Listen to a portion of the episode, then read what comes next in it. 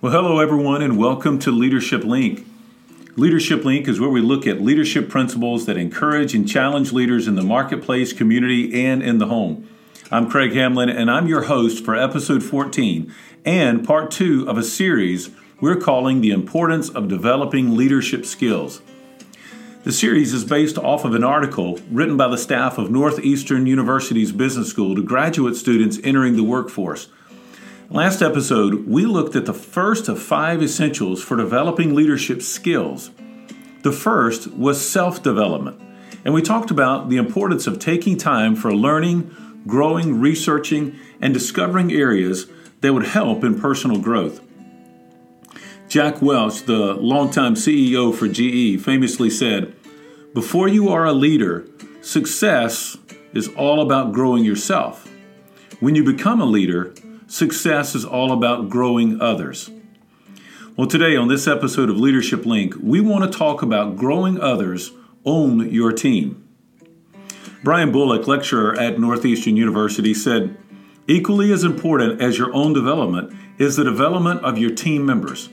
Some of the most successful managers today are adopting a leadership approach that embraces developing partnerships with employees. In this paradigm, superiors embrace developing partners partnerships with employees working together with them to develop and achieve goals and allowing employees to take a more independent approach in completing their work. Leaders today might check in once a week for 10 to 15 minutes with the people on their team to review priorities, what they're working on, and how they're feeling, whether they're overwhelmed or engaged, for example. It's more about collecting real time data on their team to make sure they're focused on the right things at the right time, Bullock says. Moreover, as job hopping trends continue to increase, retaining talent is more important than ever. Leaders should meet with their team members quarterly to discuss the employee's interests, ambitions, and goals, and then work together to develop a path with resources to get there. Many times, leaders aren't aware of all the resources there that are really available to them.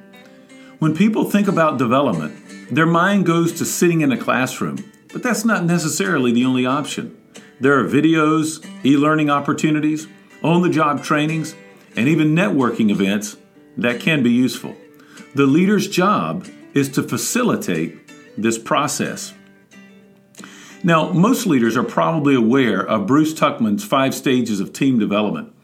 The HR department at MIT, as well as many other leadership groups, have used Tuckman's principles and insights to develop healthy teams. I thought it would be helpful to review them in this leadership link as we close out this episode.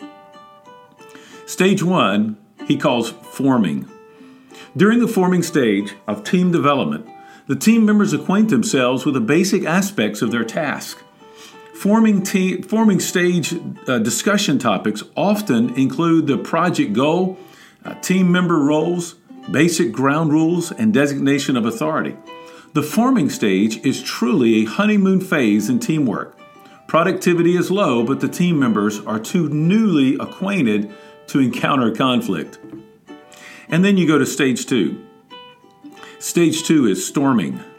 Of course, every honeymoon phase ends eventually. As the real work kicks in, the project may present both technical and interpersonal challenges. Individual work habits, leadership decisions, or lapses in communication can cause tension within a team. Annoyance, frustration, and anxiety commonly arise in response.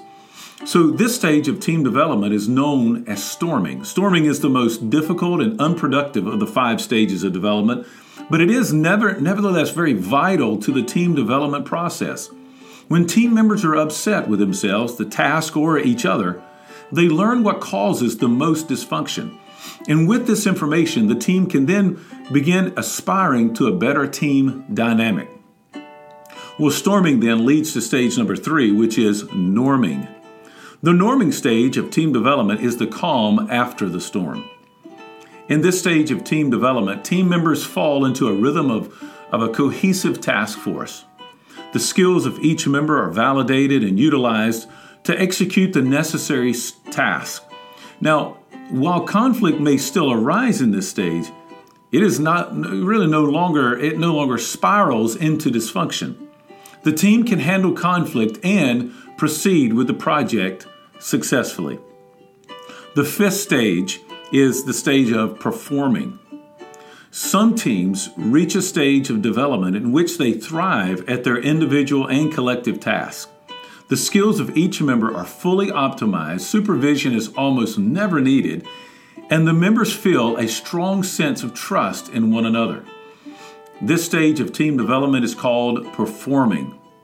Reaching the performing stage is a major success and often precipitates some form of team learning. Team learning is a behavioral process of seeking, gathering, discussing, and implementing methods of team success. Whether through training, group initiative, or initiative leadership or innovative leadership, team learning is, an, is really an action step that ensures healthy team development. The last stage is the stage five called adjourning. The fifth stage of group development, adjourning, varies broadly from team to team. Some teams adjourn with silence, some with celebration, and others with sadness. Regardless of the length or success of a project, each team deserves a hearty affirmation of its concerted efforts. The adjourning phase is a fantastic opportunity for leaders to encourage long term connections, reflect on the growth of the team, and then celebrate the project closing. You know, as we consider the value of these five stages, I can think of no other leader any greater than Jesus Christ. I mean, think about his leadership impact and the ability he had to manage a team of 12 men from various backgrounds and with various agendas. With the exception of one, Jesus moved these men to greater efficiency and effectiveness than they could ever do on their own. In fact, he made his team a world changing team that brought his message to all corners of the known world, and in fact continues to this day in every country on earth. Maybe reading the Gospels will give you, as a leader, the insight you need to be a better leader for your team. Thank you for listening to episode 14 of Leadership Link. For more links and other podcasts, Follow us on Spotify, SoundCloud, or iTunes Podcast. You can also find these on LinkedIn under my name, Craig Hamlin. I hope that you'll subscribe so that you can get essential number three of learning to develop leadership skills next time. For Leadership Link, I'm Craig Hamlin.